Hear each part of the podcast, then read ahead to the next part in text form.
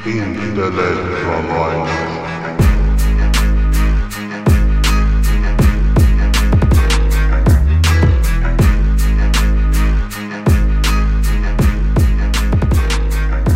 Fala aí, pessoal, estamos aqui com mais uma versão, né, do programa Intelectualoides, podcast que nós estamos lançando. Aqui falando é o Felipe Lustosa. Hoje a gente está na presença aqui também do Paulo, Paulo Roberto, da Ana Lúcia e do camarada Diego Reines. Hoje a gente vai estar tá fazendo é, o segundo bloco falando acerca do socialismo utópico ao socialismo científico, livro do Frederick Engels. Então, no primeiro momento, é, o Gabriel Marasquinho pôde participar conosco. Hoje, infelizmente, o Gabriel não está presente, né? Mas a gente vai dar seguimento e vamos estar tá falando hoje sobre Robert Owen e vamos estar tá falando também sobre o Saint-Simon, Conde de Saint-Simon. Então, é, no primeiro episódio, no primeiro bloco, né, falamos sobre Proudhon, falamos sobre Louis Blanc e falamos também sobre Charles Fourier, concepção de falanstério, e teve também uma fala acerca, né, da concepção científica de socialismo, né, consignada por Marx e Engels, e hoje a gente vai estar tá retomando. Estamos aqui com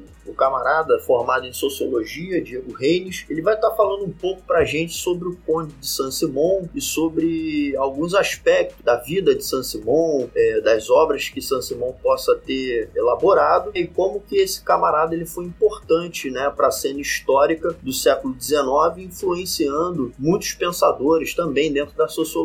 Então, Diego, é, contigo aí, camarada, o que, que a gente tem que saber aí sobre o Saint-Simon? Então, dando continuidade ao nosso podcast, né, importante ressaltar que essa oportunidade, ela veio num momento muito propício assim, para discutir a questão do socialismo utópico que ali era presente naquele cenário, é, digamos assim, essas correntes de pensamento, né, que Engels denomina como socialismo utópico, elas ainda continuam tendo é, dobramentos, né, expressões na nossa realidade. Enfim, isso é importante a gente considerar e a gente ter em mente, né, quando trata essa obra de Engels. É importante para a gente conhecer também é, a realidade, digamos assim, da ancestralidade do movimento comunista, né? A gente toca nessa questão. Para tratar sobre o Saint-Simon, o Conde de Saint-Simon, ele pertence a uma linhagem, a uma família de origem aristocrática, né? Isso é preciso a gente colocar bem, bem claro, né? É, ele é sobrinho, inclusive, de um duque, né? É, duque de Saint-Simon. O pensamento de Saint-Simon, quando a gente trata do pensamento dele, ele está inserido dentro da Revolução Francesa. Ele presencia isso e... ele é um homem de virada, sim, né? Sim, sim. Virada de século. Né? E ele, durante o período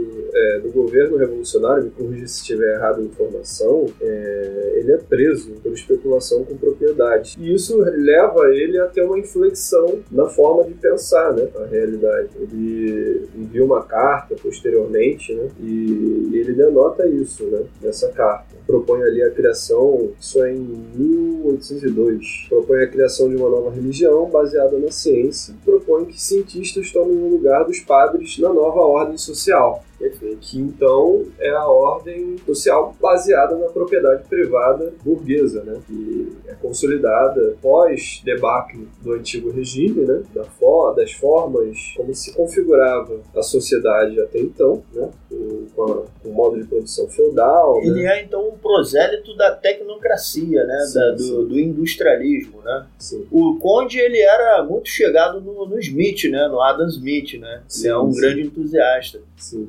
O Saint-Simon, ele tinha uma afinidade com dois fenômenos é, situados na sua época histórica. É, tanto ali a, a ascensão do, digamos, industrialismo, e também é, a questão da nova visão, né, do, do novo cristianismo, digamos assim. Essas seriam as bases, né, da, da, da concepção de cosmos que ele, que ele pretendia erigir ali. Sua concepção utópica, socialismo. Né? E pensando nesse, nesse aspecto, o que ele coloca...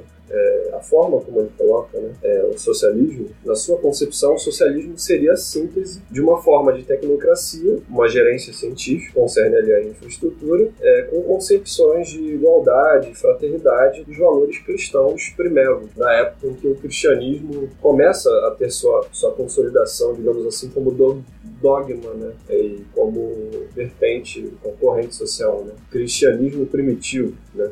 Como costuma ser chamado. Esse socialismo, né? No caso, esse socialismo utópico de Saint-Simon, ele encontra, né, os seus elementos de sustentação, por assim dizer, em duas forças que seriam as forças essenciais de manutenção da ordem, né? A ordem seria consolidada tanto por uma força estável, né, estabilizadora, como também uma força crítica, uma força que demove, suprime os velhos aspectos da ordem decadente. E o que significa isso em outros termos? É, a força estável residiria, por assim dizer, nos padrões morais que ele, que ele autoproclamava, né? No novo cristianismo. Uma nova e, ética, né? Uma sim, nova moralha. E a força crítica estaria ali na, na, no poder reconstrutivo que a, a então ordem social burguesa se permitia naquele momento. O período que ele vivencia ainda é um período marcado por uma...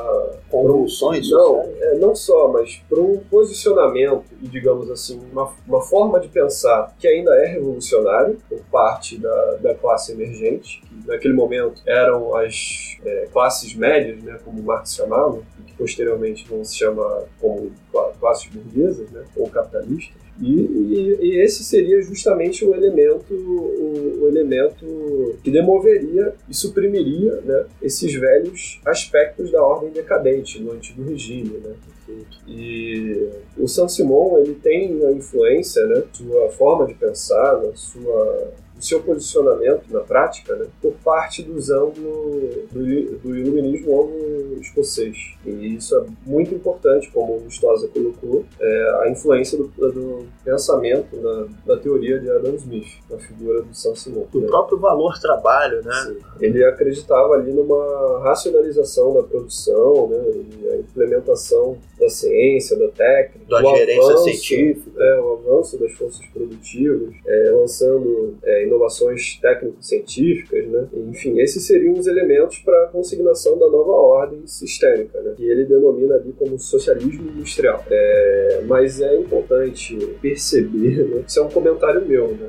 Perceber como que ele pensava esse construto, né, do socialismo industrial. A, a ideia de você ter uma classe industrial que não era só adstrita aos industriais burgueses, né? Que geriam ainda o ambiente, o chão de fábrica, o processo produtivo ainda tinha grande é, é, influência, né, da gerência, digamos, científica da classe industrial, da pequena burguesia, ou das classes médias, né, como, como o Marx chama. Mas é importante a gente perceber que, na forma como está colocado, né, ali no pensamento de Simon, né, Saint-Simon, de gerências técnico-científicas, né, a ascensão de uma nova ética, de uma nova moral, né, vinculada a esse, esse novo cristianismo, isso se deu de uma forma diferente, né? A classe industrial ascendeu e, ao contrário de tudo, ela expurgou as noções humanísticas, é, humanísticas, né? As noções é, sentimentalísticas, né? Como, como, como Marx coloca. Afogou nas águas gélidas do palco. Exato. Isso é importante a gente, a gente denotar, né, com relação a essa linha de pensamento, essa proposição teórica e prática da, do Saint-Simon, que se deu de uma outra forma completamente distinta na, na,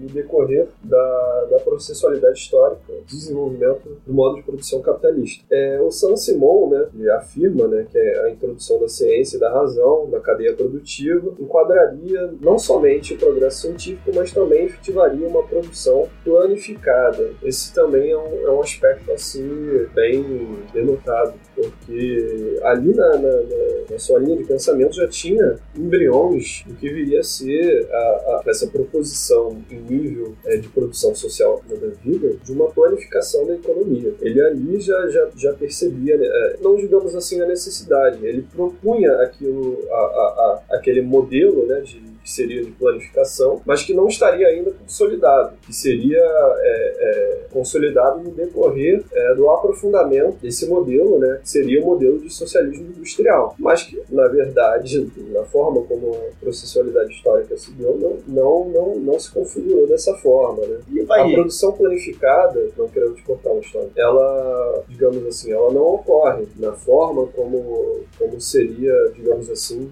no modelo societário socialista. O que ocorre a posteriori, né, é, é a concentração do capital, né, a concentração e centralização do, dos capitais, com o capitalismo monopolista, né, e o imperialismo. Isso vai concentrar, de certa forma, vai se planificar a produção, isso não dá pra gente é, negar, mas a anarquia é, social, nível produtivo, permanece. Quando a gente vê, percebe da, das crises é, capitalistas que ocorrem, né, desde ali da, de meados, segunda metade da década de dezenove, da, do século dezenove, é, e ali em diante já tem uma série de crises econômicas do capitalismo que vão ser cíclicas, né? Vão se dar ainda adstritas à, à, à economia capitalista mais avançada, no caso do capitalismo de via clássica europeu, né? Capitalismo de via clássica, mas que posteriormente vai chegar a uma dimensão, a uma dimensão mundial, como se tem na crise de vinte e nove, que foi,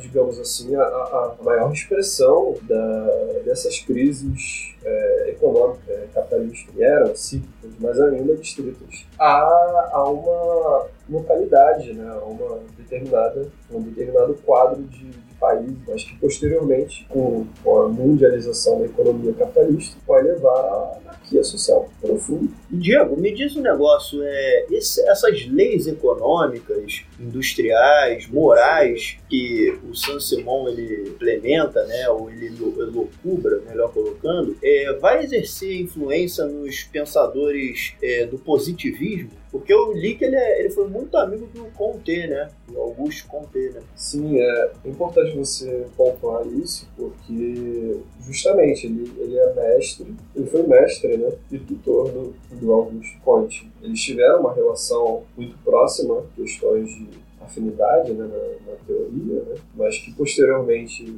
vão romper, se desvincular, vão romper. O Comte parte para uma concepção é, física social, né, de, de erigir uma, uma, um modelo de, de análise, digamos assim, sociológica, né? Digamos assim, ele é um precursor da, um dos precursores da sociologia, também é, outros é, colocam também o Montesquieu como precursor, né? Como precursor das ciências sociais, enfim, mas que se dá entre Comte e Saint-Simon, digamos assim, a divergência que se dá, é, fica em termos de concepção dessa ética e dessa moral que ele conjurava ali no novo cristianismo, né? Hum. O Comte ele não tinha como perspectiva isso a princípio. Era um anticlerical o Comte. É, a princípio, mas também posteriormente ele vai decair nessas concepções metafísicas que ele tanto, tanto renega, assim, né? Que ele conjura como algo. É, o positivismo se torna, sim, inclusive, se torna uma, um credo, né? Um credo. Aqui mesmo na,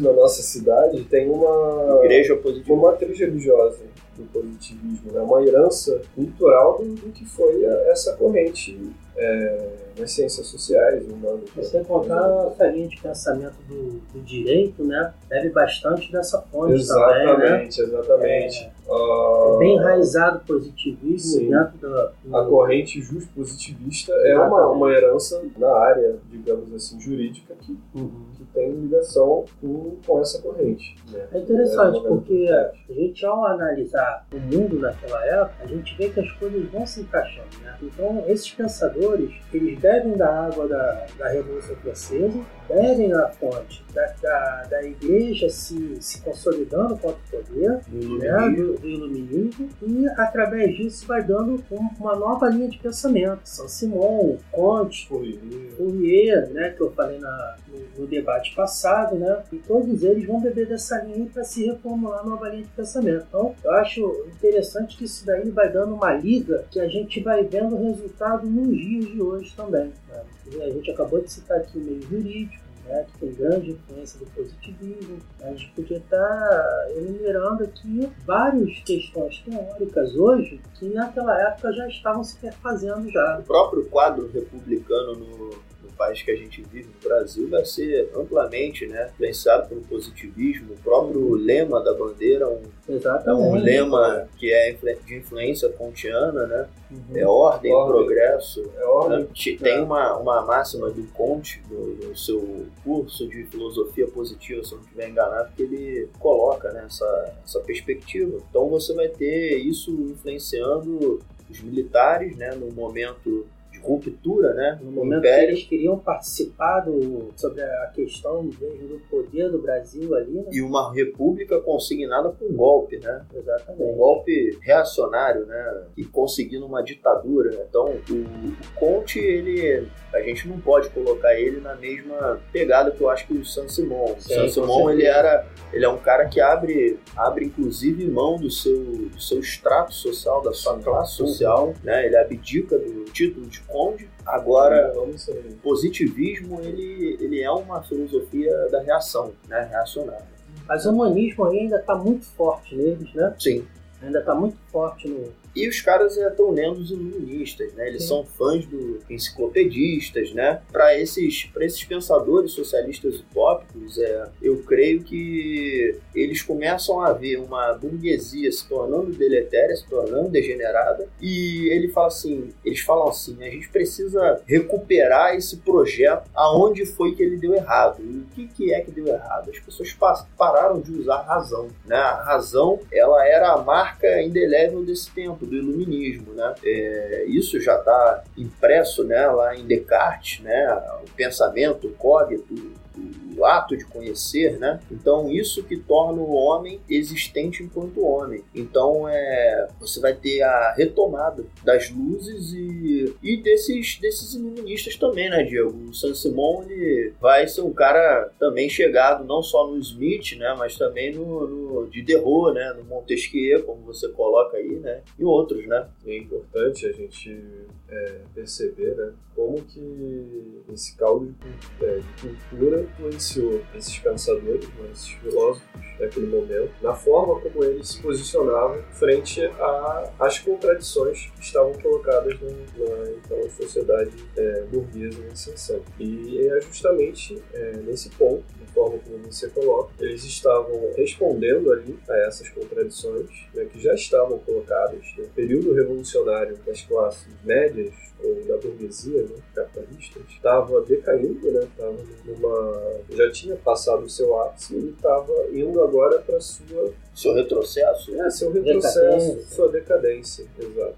Entende? Até chegar em quarenta e oito, onde você tem ali a postura claramente bonapartista, bonapartista e reacionária colocada é, na prática. Né? Enfim, e o Saint-Simon justamente ele possui essa afinidade com esse ideário da época, né? O ideário das luzes. É, e o que a gente pode tirar de conclusão é naquilo que ele tem de, de grande influência para o movimento socialista e o movimento comunista posterior, né? É, na forma como ele pensa a economia, a planificação da economia e também com relação à questão da, do gerenciamento científico. Mas isso influenciará as classes dominantes de então, né? Na forma como elas moldam o processo produtivo naquele período. Oh, muito bom, Diego. Legal você ter feito essa pesquisa, né? E ter colocado esses aspectos do Conde de Saint-Simon, né, para a gente conseguir elaborar, né, essa parte tão importante do podcast da obra do Engels. É, é importante a gente falar sobre o socialismo científico, mas como você salientou na tua fala, é importante também a gente recuperar, né, esses pensadores utópicos até mesmo para entender e para conseguir fazer a crítica.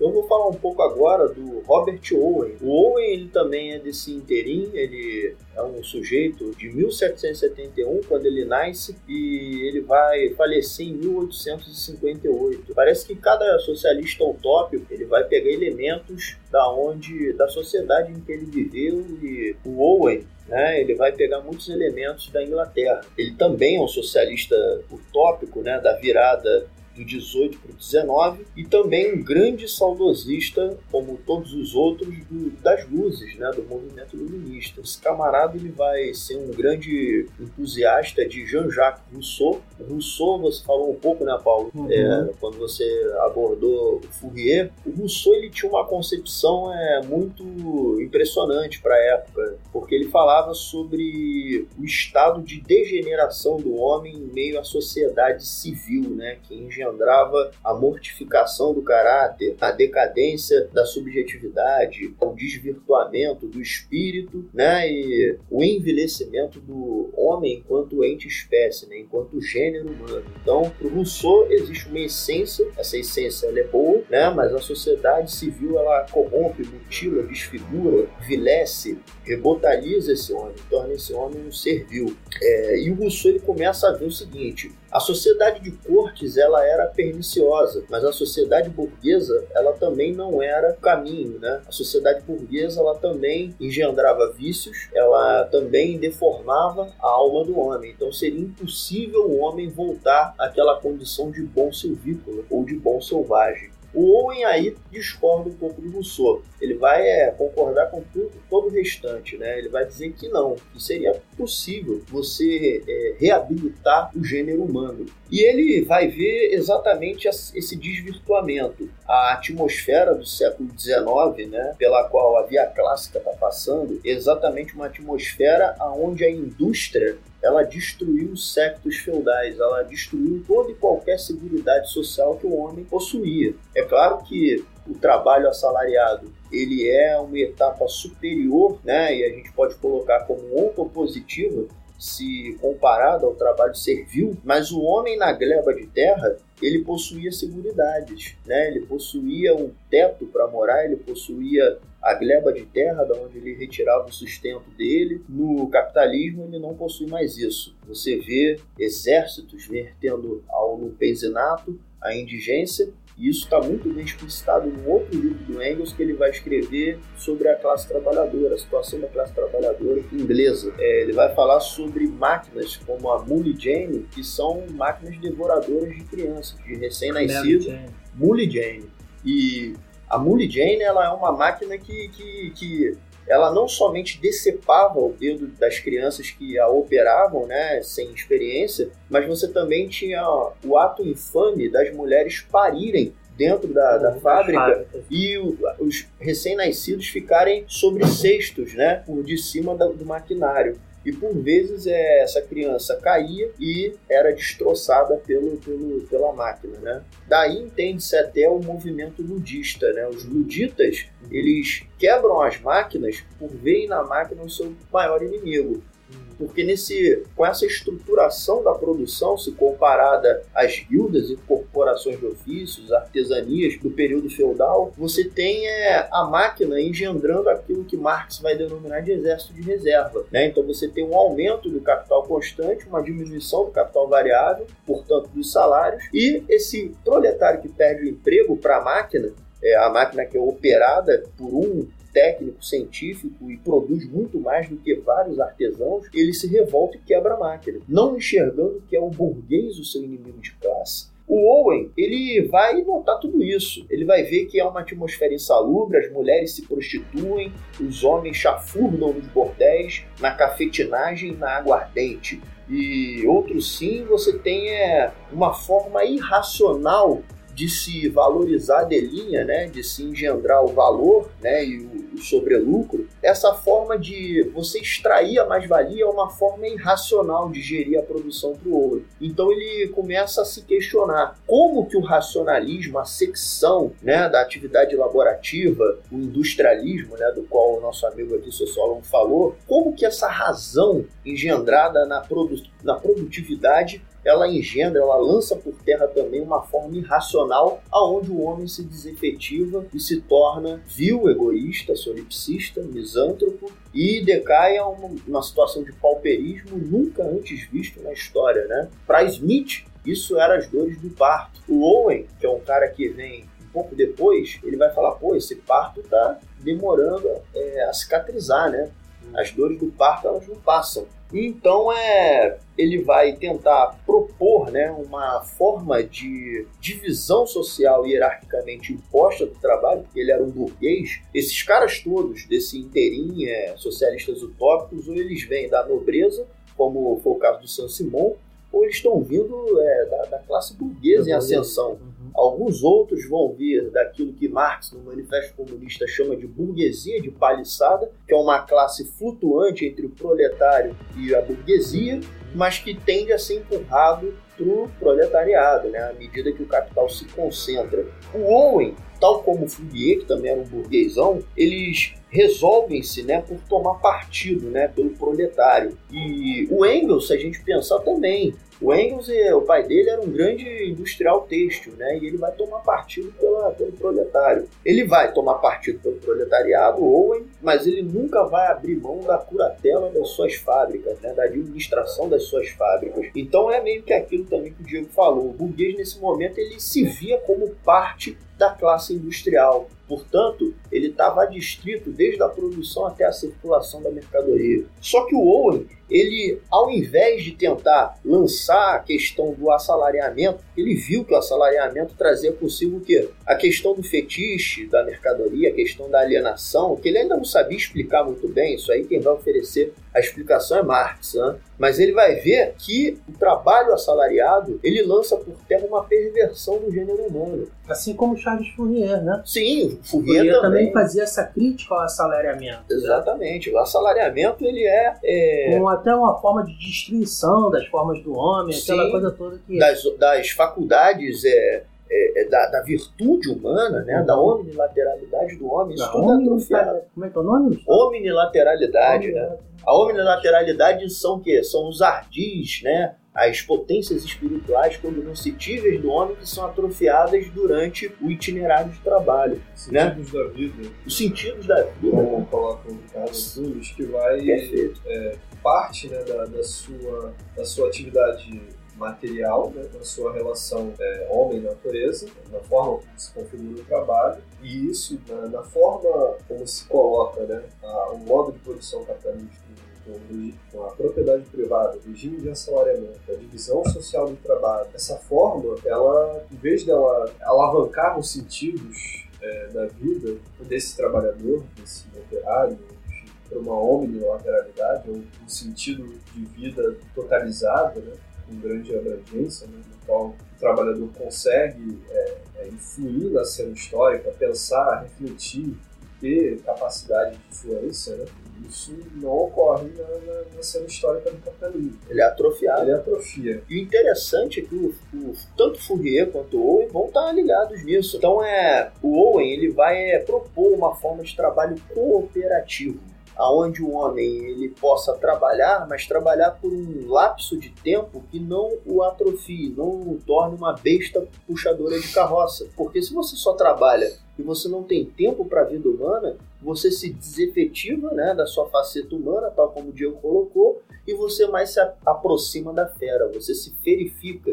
Então o Fourier ele propõe esse trabalho cooperativo, onde você teria é, uma jornada de horas para trabalhar que não é, transcenderiam, né, dez, doze horas, né, e o restante do tempo você poderia ler, você poderia ir à ópera, você poderia é, se humanizar, se rehumanizar. O importante é que, nesse momento, né, as jornadas de trabalho elas chegam a dezoito horas. Então, é, essa concepção de trabalho cooperativo, ainda que a gente esteja tratando de socialista utópico, é, é civilizatório. E ele vai fazer, ele vai ter muitos seguidores, né, em especial é, nos Estados Unidos. Né, vai ter uma colônia nos Estados Unidos chamada New Harmony, que oh. vai... Nova Harmonia, que vai é, se guiar, se nortear pelos postulados do Fourier. Os homens também, nesse modelo cooperativo, eles tinham o salário nivelado. E eles ganhavam mesmo, de fato. Ele também é, julgou importante que essas pessoas elas tivessem somente uma esposa. Porque ele, ao contrário do, do Fourier, o Fourier não, o Fourier exatamente. Ele já... No falanstério, ele, ele falan, já... Na falange, você tem é, uma concepção mais é, polígama, né? É um pouco mais avançada. Parecido com o amor livre. Pro, é. pro Owen, não. O Owen é um pouco moralista, uhum. né? Ele vai dizer que exatamente você cobiçar a mulher do outro é o que lança o homem na perversão e suscita nele paixões ruins. É, a guerra, o ódio, a briga, a inveja, né? Nós sabemos que essas questões são, para além disso, parte da ideologia dominante, né? O Marx escreveu a ideologia alemã explicando isso muito bem. É, mas para o Fourier não, eram questões do, da subjetividade do homem que era corrompida pelas paixões ruins, pelas paixões aventureiras. Ele também é, vai dizer que o álcool também promove isso na sua, no seu modelo de comunidade. O álcool era pro, proibido, né? E é, ele vai lançar vários tipos de colônias dessa forma. Só que elas vão ser altamente sabotadas pelos seus pares industriais. Então, ele toma o primeiro baque aí, né? Porque nem todo homem de posses, né? Nem todo burguês era ilustrado e humanista como ele. Os seus pares começam a sabotá-lo. De vento em popa, uma colônia vai indo à falência, uma atrás da, atrás da outra. Ele tentou também abolir o dinheiro em algumas, né? Substituindo por uma espécie de ticket de trabalho. O ticket, ele simbolizava o tempo de, de, de labor que o operário tinha exercido, né, na fábrica, na indústria, é, ou até mesmo também nas fazendas, né, porque essas colônias elas eram autogestionárias, então elas produziam tudo. Desde os val- e tudo era visto também como um valor de uso, isso é legal, porque a forma a mercadoria aqui, ela não é, se perfaz. O preço das mercadorias eles eram módicos e fixos. Módicos é, significa que era um preço simbólico. Você conseguia comprá-los, comprá-las, né, com, com os seus tickets de trabalho, e tudo que o homem produzia estava ao seu dispor. Então é, tentava-se evitar aquele estranhamento do produto final com relação ao seu produtor. Esses tickets, como eu disse, eles re- representavam o quantum de tempo de trabalho abstrato expresso em horas. O trabalho abstrato por Marx é aquele trabalho que se cristaliza, né, no produto final e que gera, portanto, seu valor, né? O valor ele pode ser mensurado pelo tempo de trabalho abstrato e cristalizado na mercadoria. Esse cara ele vai ter vários seguidores na Primeira Internacional. Um deles, um grande, um cara muito querido, né, pela classe trabalhadora, com quem Marx travou um grande debate em salário, preço e lucro, o cidadão Weston. Ele foi é, discípulo do Owen. Então, é, o salário, preço e lucro, né, quando Marx escreve sobre o cidadão Weston, é exatamente o Weston que seguiu Owen. Então, Owen tinha vários seguidores é, dentro dos delegados, né, da Primeira Internacional Comunista. Isso é muito legal de se falar também. Então, ó, ele promove um rígido controle sobre as bebidas alcoólicas, era proibido, porque para ele isso animalizava o homem e suscitava no homem o amor próprio, não o amor de si. Lembra que eu falei que esse cara leu Rousseau? O amor de si para o Rousseau é o amor humanista, altruísta. É o amor que o homem tem pela genialidade do próprio homem. Então é o amor do bom selvagem. Agora, o amor próprio é um sentimento fajuto, egoísta, artificial, né? Egoísta, solipsista, egoísta. Que vem com o quê? Que vem com o interim burguês. E é a marca indelével da burguesia. O Rousseau já denunciava isso, né? Enquanto Voltaire tirava sarro do Rousseau, Rousseau estava denunciando isso.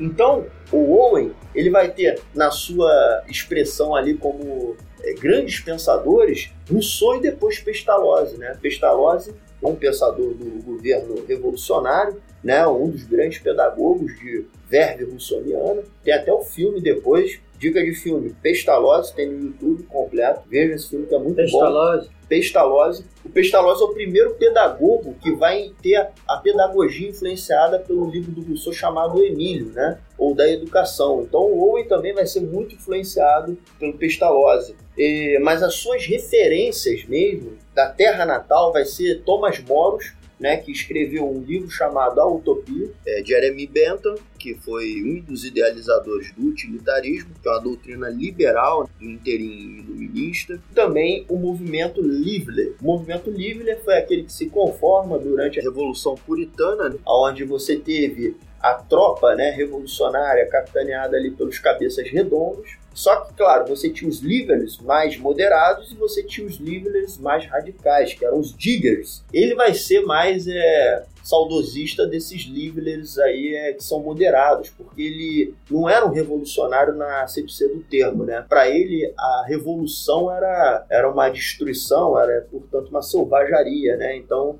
era algo assim que ele reprovava. Ele queria uma transformação lenta e gradual para o socialismo que ele pregava, né, como concepção justa é, de mundo, né? Então, é, esse, essa é a minha, a minha apresentação, né, sobre o Owen. Eu eu gostaria de ouvir aí o Paulo aí, eu acho que o Paulo tem Não, é... um paralelo a fazer com o Fourier, né? Sim, eles se parecem muito, né? Eles se parecem muito, né? Mas ao mesmo tempo eles são um pouco diferentes, né? Porque, a exemplo, como já dito aqui, sobre essa questão do, do amor livre, né? Em que o Fourier pregava nos falastérios, o, o Owen é mais moralista. É mais moralista. E você me lembrou um negócio que eu não falei, o Owen no final da vida ele se converte ao espiritismo, né? Então ah. é... essa questão é também, né, do, da moral, mas está totalmente enraizada, mais enraizada essa, essa moral mais religiosa, né, é, mais enraizada. Então também se deve poderia, a isso. Então a gente poderia colocar que o, o Charles Fourier. Foi, é, Fourier foi mais avançado nessa questão do, do que se acredita como socialismo no tempo dele, do que o Owen. Se a gente pegar a obra do Engels, foi é... o mais, vamos colocar assim, não é que seja mais avançado, mas o que se aproxima um pouco mais de um socialismo dentro da concepção marxista. É, é, se a gente pegar obra, a obra do Engels, é, a origem do Estado, da família, da propriedade privada, o Engels ele, ele endossaria mais o Fourier do que o Owen, uhum. né? Porque ele vai fazer duras críticas à, à questão da família monogâmica, vai fazer a, a duras críticas, né? A, a concepção a, de trabalho. É, é, e a, a divisão, divisão né, social hierarquicamente imposta do trabalho, o surgimento do Estado. Então, é da propriedade privada em si, então ele vai, é, ele vai é, pegar toda a origem disso daí, né? Nas religiões monoteístas e nas civilizações do crescente fértil, nos hebreus também, nos patriarcas, fazer uma crítica acerca disso. Então isso colocaria mais ao lado de Fourier do que de Owen, ainda que ele tenha descido pro cacete nos dois, né? Então é isso aí, camaradas. É, a gente fica por aqui, curtam aí o nosso podcast e fiquem no aguardo aí para novos títulos. Canal. Se inscrevam no nosso canal, né? E sigam nossas redes sociais. Grande abraço aí. Valeu!